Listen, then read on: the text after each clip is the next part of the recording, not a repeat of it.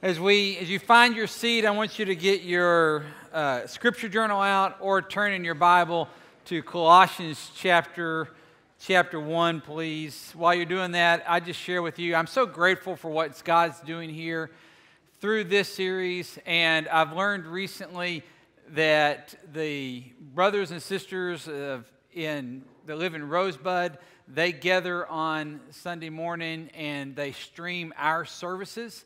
And so they're a part of what we go on here. So I'm going to give a shout out to the Christians that are worshiping Rosebud with us this morning, as well as to all those that are joining us online from so many different, uh, different places. I continue to be amazed as I get emails, text messages, and Facebook posts about different folks that are listening in. So I am so grateful that you're a part of this series where we're learning what it means to be rooted. And we're wrestling with the question what's forming you. Because in our world, and I would suggest that perhaps it is more prevalent now than it's ever been. There are so many competing voices that want to form and shape you. It seems that every entity, every person, every organization is demanding and competing for your attention, for your loyalty, for your perspective to see it their way. And so the question has to be asked, and it's not new to us, but we have to ask it in our own time in our own way. Say, what is forming, shaping, building my worldview as I try to live out this life? Now, what's fascinating to me is a guy that gets to dive into the scriptures on a regular basis is the fact that that question is no different than the ones that were faced by the Christians in a town on the other side of the world called Colossae in the first century. And this was a small church, perhaps no more than 45 people, that had heard the gospel from a man named Epaphras, who had heard it from a man named Paul. So, Paul is in many ways the spiritual grandfather of this church. He had, we don't even know if he ever visited that church, but he did not start this church. And so Epaphras is ministering to his congregation, to his flock, and they are wrestling with this question of what's forming them. They are hearing competing voices, they're hearing, hearing competing philosophies.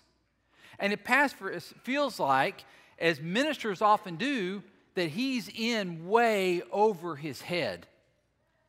And so he runs back to Paul and he shares an update with Paul. And Paul ministers to him and prays with him. And Paul writes a letter that he sends to the church, and it includes this teaching that we see in what's often referred to as the book of, or the letter to, the Colossian church. And as we've been going through this letter, last week we looked at uh, chapter 1, beginning in verse 15 where there, it, Paul begins to talk about the supremacy of Christ. And I compared it to a trip that I had to the Grand Canyon, where you stand on the edge of that and it becomes almost impossible to describe in words. It's one of those experiences where you have to see it and be there to understand it. And Paul paints this incredible picture of the role that Jesus plays as Jesus is Lord. And he doesn't back away from it. In fact, he just gets grander and grander and grander. And now, what he's going to do is he's going to tell us how we are in relationship to that grand picture that he just painted. I grew up in Fort Worth, and we thought it was a big deal when we got to go over to Six Flags. Okay? Now, I didn't realize at the time, but I thought Six Flags was the greatest theme park that had ever been built. It's not quite that great. Come to find out later. I didn't know that I was going to be going into youth ministry, and then every year I'd be seeing Six Flags far more than I wanted Six Flags. But as a kid, it seemed like this big, incredible place. And I was always fascinated because as we'd be in Six Flags, and I'd be trying to figure out my way around. Not that I got to run around it all by myself, but I was always fascinated trying to figure out where we were. And every so often, they would have something like this printed these really cool and colorful maps. I love these maps. I thought they were just incredible. you can find maps like this at the mall. Another dated reference, if you want. But what I loved about this map was I could now see where the different lands were, the different rides were. But do you know what the most important part of the map, anytime that I was in a certain area and they had that map posted in that area, do you know what the most critical bit of information was? Exactly. You are here. Here's what I want you to understand I want to talk about where you are in relation to the grandeur that Jesus is. Because that's what Paul does. Paul is about to give us the you are here. He's going to locate us in this incredible big cosmic map that he's painted on Jesus. And so I'm going to read through these verses. It's about nine verses. I'm going to read through them. I want you to read through and follow along on your app or in your scripture journal. I encourage you to do that. We're going to read straight through, and then I'm going to come back and make some points that I think is going to be a blessing to you and to me as we try to live this out. Colossians chapter 1, verse 21. Right before this verse, he's talked about how grand, how supreme, how preeminent Christ is. And now he comes to the you are here in this great big story. Verse 21. And you, here he goes, he's going to locate you. You once were alienated and hostile in mind, doing evil deeds. He is now reconciled in his body of flesh by his death in order to present you holy and blameless and above reproach before him. If indeed you continue in the faith, stable and steadfast, not shifting from the hope of the gospel that you heard, which has been proclaimed in all creation under heaven, and of which I, Paul, became a minister. Now I rejoice in my sufferings for your sake. And in my flesh I am filling up what is lacking in Christ's afflictions for the sake of his body, that is the church, of which I became a minister according to the stewardship from God that was given to me for you, to make the word of God fully known, the mystery hidden for ages and generations, but now revealed to his saints. To them, God chose to make known how great among the Gentiles are the riches of the glory of this mystery, which is Christ in you, the hope of glory. Him we proclaim, warning everyone and teaching everyone with all wisdom, that we may present everyone mature in Christ. For this I toil, struggling with all his energy that he powerfully works within me. What Paul is doing is he just showed the big map. Here's who Jesus is Jesus is Lord. And remember, Jesus is Lord was a very subversive phrase in this context. Because the Christians in the Colossae church, one thing that they were expected to do every year is they would go to the center of the city, go to the temple, and they would offer up some incense. And then they would be expected to utter the phrase, Caesar is Lord. And now they've been put in this place where suddenly they realize that Jesus is Lord, and there's no room for Jesus to share the throne. There's no room for him to share their allegiances with, with anybody else. And so now they're wrestling with where do we fit in all this? And Paul's going to encourage them. He's shown them how great Jesus is. And now almost at the point where they're just taken aback. They're looking at this vast vista, this grand canyon of glory of what Jesus is, and their breath's kind of taken away. They're saying, and here's how you fit in the story. Here's where you are on this map. And he starts in a very interesting place. And so look with me. Verse 21. And you, talking to those Christians in Colossae or talking to us today, and you who were once, and look at these three words. And these are the words that I want you to circle because this describes you alienated and hostile in mind, doing evil deeds. Welcome to church. Paul is saying, I can tell you where you are, but I've got to tell you first. And he's about to get some good news because let me tell you where you were. You were alienated. You were estranged. You were in a broken relationship with God. He is not mixing any words, and the words he's choosing leaves little room. He's not saying you were in a place where you had just a little bit of hope that if you tried just a little bit harder, if you got your act just a little bit more cleaned up, then you would be able to find your way back to God. You were alienated, you were hostile. Some of them use you were an enemy of God. You were an enemy of God. Not a frenemy, not on an occasional name basis, but you were hostile and enemy to God. In case you haven't got it yet, you were doing evil deeds. You were committing evil deeds. Paul is laying out very clearly your location in relationship to God. And here's the bad news, the good news. God was completely, absolutely, beyond any doubt, out of your reach. That's the bad news. The good news is you were not out of God's reach. Because look at what he does in the next verse. He has now, don't miss it, that was then, this is now. That was at one point, that was a truth, that was a reality, but now, now he has reconciled in his body of flesh by his death. He's reconciled. Now, that is a definitely a church word.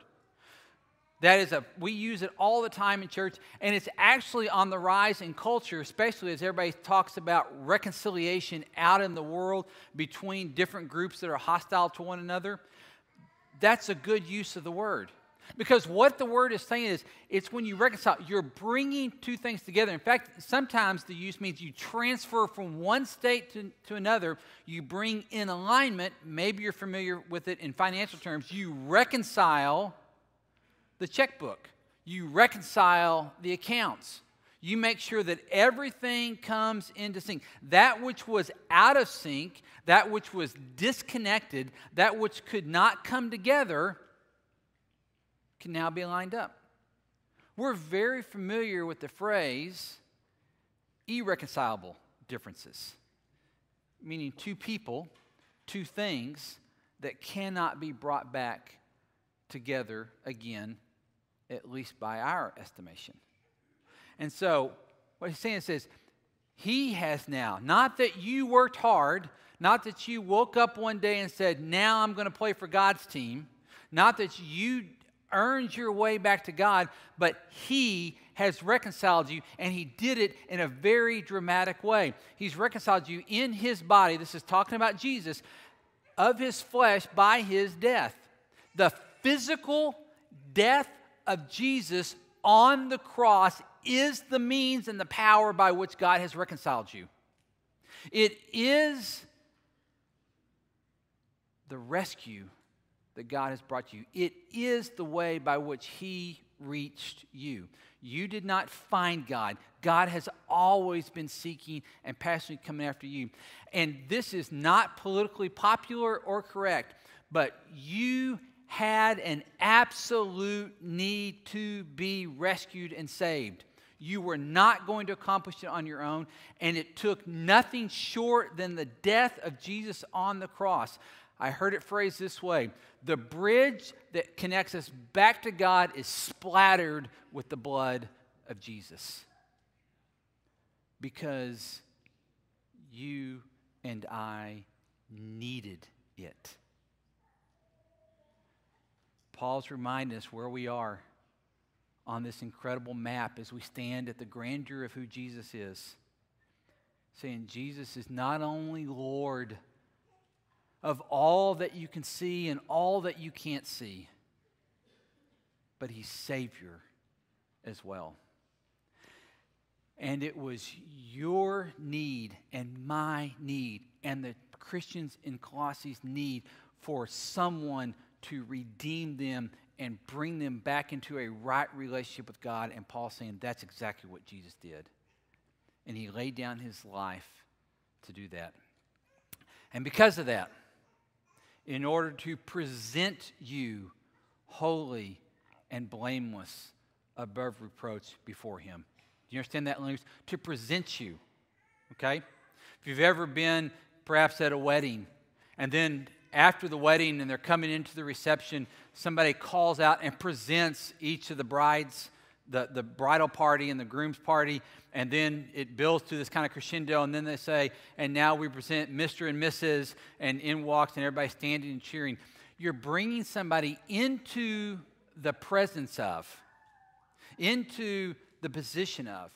And so Paul is saying, once, used to, back when, you were far from God. Now, Jesus is ushering you into the very presence of God and saying, Father, look who I have with me. Look who's here. And at the moment where we should feel shameful and guilty, because at that moment we've got to be aware of all the evil deeds that we've done, he's saying, No, no, no. He presents you holy set apart, distinct, and blameless. I'm going to suggest that experiencing what it feels like authentically to be blameless is something that you and I have not experienced since the age of six minutes. That our entire life is marked with some kind of brokenness, some kind of shame, some kind of guilt.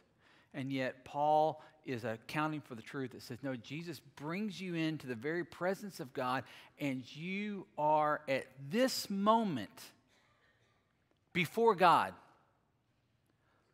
blameless. And Jesus is proud to be associated with you. He goes on. If indeed you continue in the faith, stable and steadfast, not shifting from the hope of the gospel that you heard, which has been proclaimed in all creation under heaven. Now, Paul is talking about the power of the gospel here. And he says, This message that goes around the world, or this message that you've heard goes around the world, and it applies to every color, creed, nationality, financial system, order of government, whatever it is, this gospel knows no bounds. This is where everybody that's going to come under the name of Jesus, this is where they're all positioned on this map. All creation in heaven, of which I, Paul, became a minister. He continues. Now, I rejoice in my sufferings for your sake, and in my flesh I'm filling up what is lacking in Christ's affliction for the sake of his body, that is the church. Paul's going to change tones here because now he's going to start talking about some struggles. And this is some hard words to hear because so many times we're lured into wanting to follow an easy gospel. Everybody likes the gospel. It says, if you would just follow Jesus, your life gets nicer and sweeter and more successful. And that does not describe Paul's life at all. The closer Paul got to God, the harder and more difficult his life became because it cost him something. He suffered all kinds of persecutions. And Paul is telling these believers, these young Christians in the Colossian church, it says, don't be deceived by a gospel that tells you it's all going to get nice. Paul would say that's no gospel at all. Not that our suffering earns us God's affection. We just said that following Jesus means we're going to follow in the way of Jesus, and therefore, difficulty and struggles will come. And so, Paul writes these words from prison. That's why he's not going in person yet to see this church. And so he's saying, this is an interesting phrase. He's saying, he's saying, all my sufferings for your sake, because you're hearing the message, because I told Epaphras and Epaphras passed it on to you. My sufferings have delivered something to you. And so he's actually rejoicing in them. I got to play a part in that. God used me in this moment, in this moment of, of struggle and self denial and discomfort. He used me in a moment to bring you that message, and it's taking root and it's producing fruit. And he's excited about that. He says, And in my flesh, I'm filling up what is lacking in Christ's afflictions for the sake of his body. Now, that's an interesting phrase, and I had to struggle a lot with it this week. What Paul is getting at it's not that there's something lacking in what Christ, like Paul suffering more than Christ. He's just saying, I am, that Christ's suffering is not done yet. Until Christ is formed in you, there's still going to be a struggle. There's still going to be difficulty. Sometimes he actually compares it. In fact, he does this um, earlier. He compares it to, I struggle for you like a woman in childbirth. Now, why he chose that metaphor, I don't know because I'm never going to choose that metaphor. I'm never going to pretend. But there's this longing, this aching, this struggle. And Paul's saying, I know that what it is to wrestle on your behalf, to struggle on your behalf. And so he's telling this Colossian church, he's telling you and me. He says, when you find yourself on this map and you realize that Jesus is Lord and Savior, and then you begin to experience some struggles for it, that is no indication that God somehow left you. Your struggles and challenges, because you've held up Jesus' name, is not indication that God's abandoned you. In fact, it probably means exactly the opposite that you're coming closer and closer to where He is Lord of your life. And so Paul's saying this is still playing out. This is still an ongoing work that is the church afflictions for the sake of his body, the church, you and me together. He finishes this way Of which I became a minister according to the stewardship from God that was given to me for you, to make the word of God fully known. The mystery hidden for ages and generations, but now revealed to his saints. To them, God chose to make known how great among the Gentiles are the riches of the glory of this mystery, which is Christ in you, the hope of glory.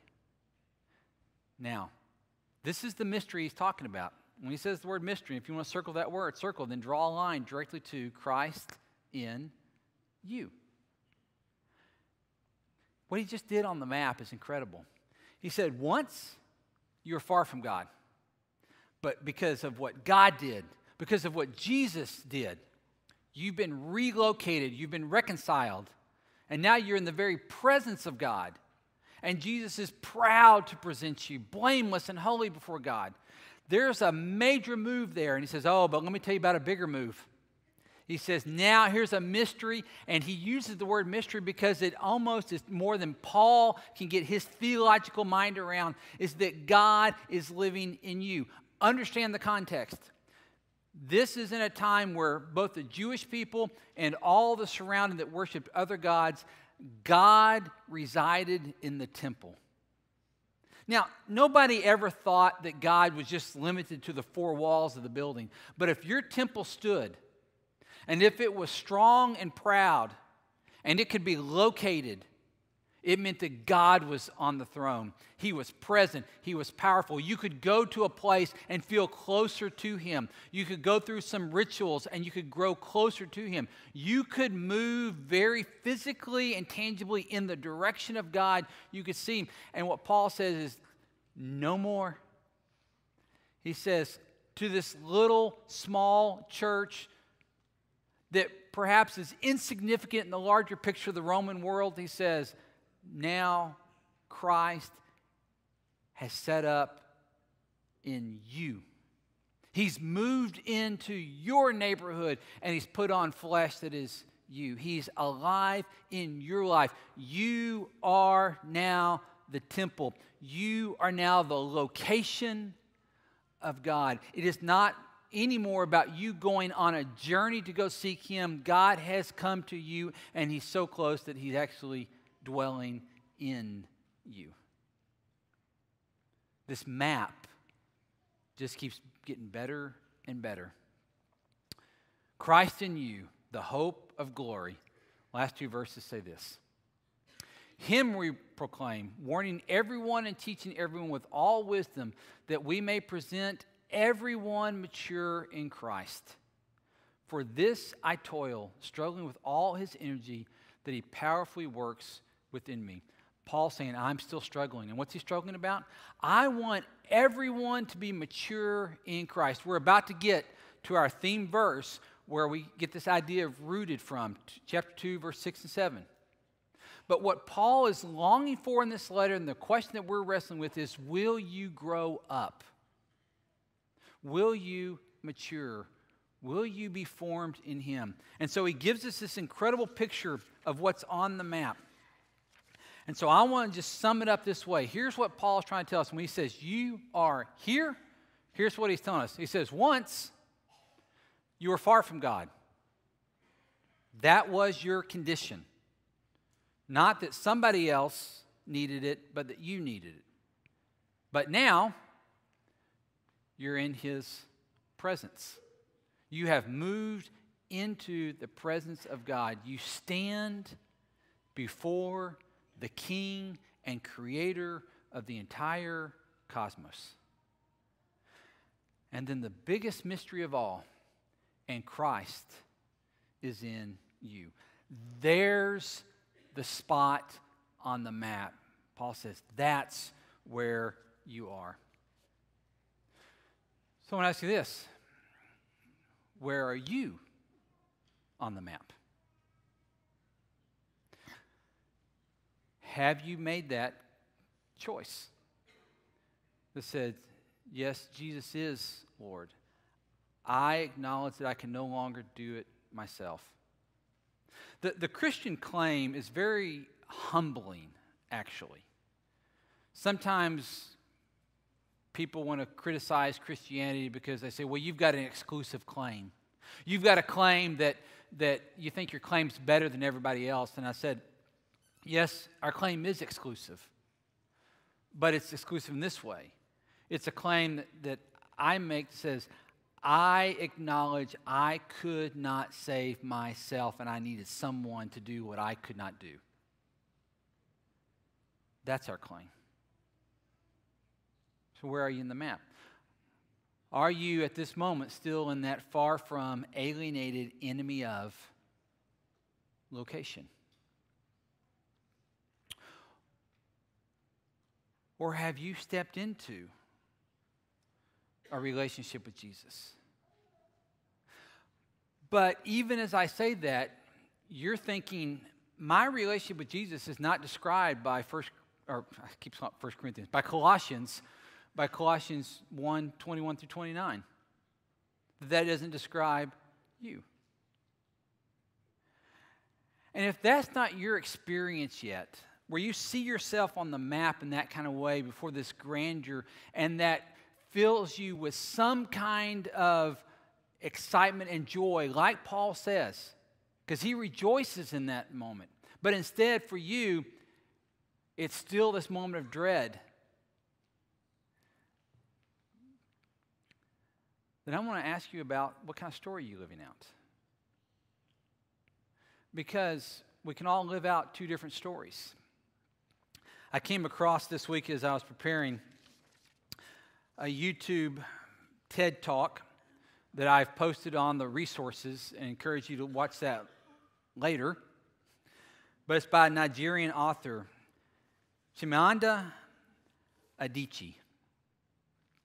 And in that TED Talk, she talks about the danger of the single story. And what she describes is her experience, and she's very well read, and, and she's now prolific writer. And she's talking about she grew up in Nigeria and reading from an early age, most of the books that she had access to came from Britain, came from the UK. And so as she became a writer, she started writing stories that included stories about people playing in the snow, people talking about the weather, and people eating apples. Three things that coming from Nigeria, she never experienced herself. She didn't experience snow. She ate apples, not mangoes. I mean, she ate mangoes, not apples. And she said, she said, in Nigeria, you don't have to talk about the weather. It's always the same. And she said she had a certain picture in her head. She had a single story in her head about what it meant to write stories. And so she had to learn all over again what it meant she wrote stories from her experiences that showed her story. And she talked about how easy of a fallacy it is to fall into and keep defining people by one story, a whole people group or a person. So I want to ask you, what story are you living? Because we all have two stories. It's so easy to lock people into a story, isn't it? And the majority of the time, we either feel locked into or we lock somebody else into the story of the worst moment of their life, right? The worst mistake, the sin, the brokenness that they either caused, created, or experienced. And we keep defining them by that story. What Paul is trying to tell us in this is that he wants us to live the new, true story. You were once that. Yes, you were once shameful. You were once a drunkard. You were once an alcoholic. You were once profane. You were once a jerk. You were once a relationship breaker. Whatever it is, and you just insert in there whatever you were once. And Paul would say, but if you're in Christ, that's not your first story anymore. It's been supplanted by a bigger, grander story. That is Christ in you. That's where you are in relationship on the map. That's where you are in the story. So I'm going to challenge you and invite you to live out that story. And as you live that one out, it will change how you see everybody else. Because as you understand the story that you get to live out, you will stop defining everybody else by their worst moment, by their past, by their guilt, by their shame. Because reconciled people find joy when somebody else is reconciled. Reconciled people realize that everybody that they, ha- that they meet is a candidate for reconciliation also. And couldn't our world use more of that? There's what Paul proclaims. What story will you live? Let me pray for us. Heavenly Father, as we look at the grandeur of Jesus and how supreme he is and it's almost like seeing the Grand Canyon in front of us, and we stand in awe. Father, I pray that you would show us in a very tangible way how we're positioned in front of you, how Jesus laid down his life to present us holy and blameless before you, that we can come into your presence not as children that can cower in front of you hoping that you're just not too angry with us or too disappointed or too far gone, but holy and blameless children of the King, not because we earned it, but because Jesus brought us there. He put us on the map and He gave us a new story. Father, may we live out of this new story. Father, I'll, I pray for students that as they interact in their classes, with their teachers, with their friends, that they're living out a different story than those around them. That there's a rejoicing and a joy there. Father, I pray for those that are single, that as they engage in relationships, as they date, that they would live out a different story. Father, I pray that for spouses, that as they treat one another, to treat one another from this new story and not old stories that come from the past. Not old stories of hurt and brokenness. Father, I pray for those that may be senior saints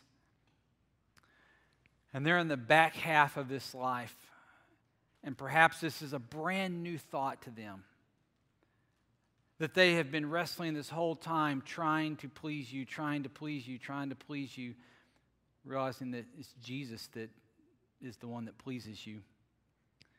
And we're the ones that get to reap the benefits of that and the blessings of it. That this would become the story of their life. No longer need to chase some kind of approval, but knowing that you love them immensely. Father, wherever we find ourselves in this, I pray.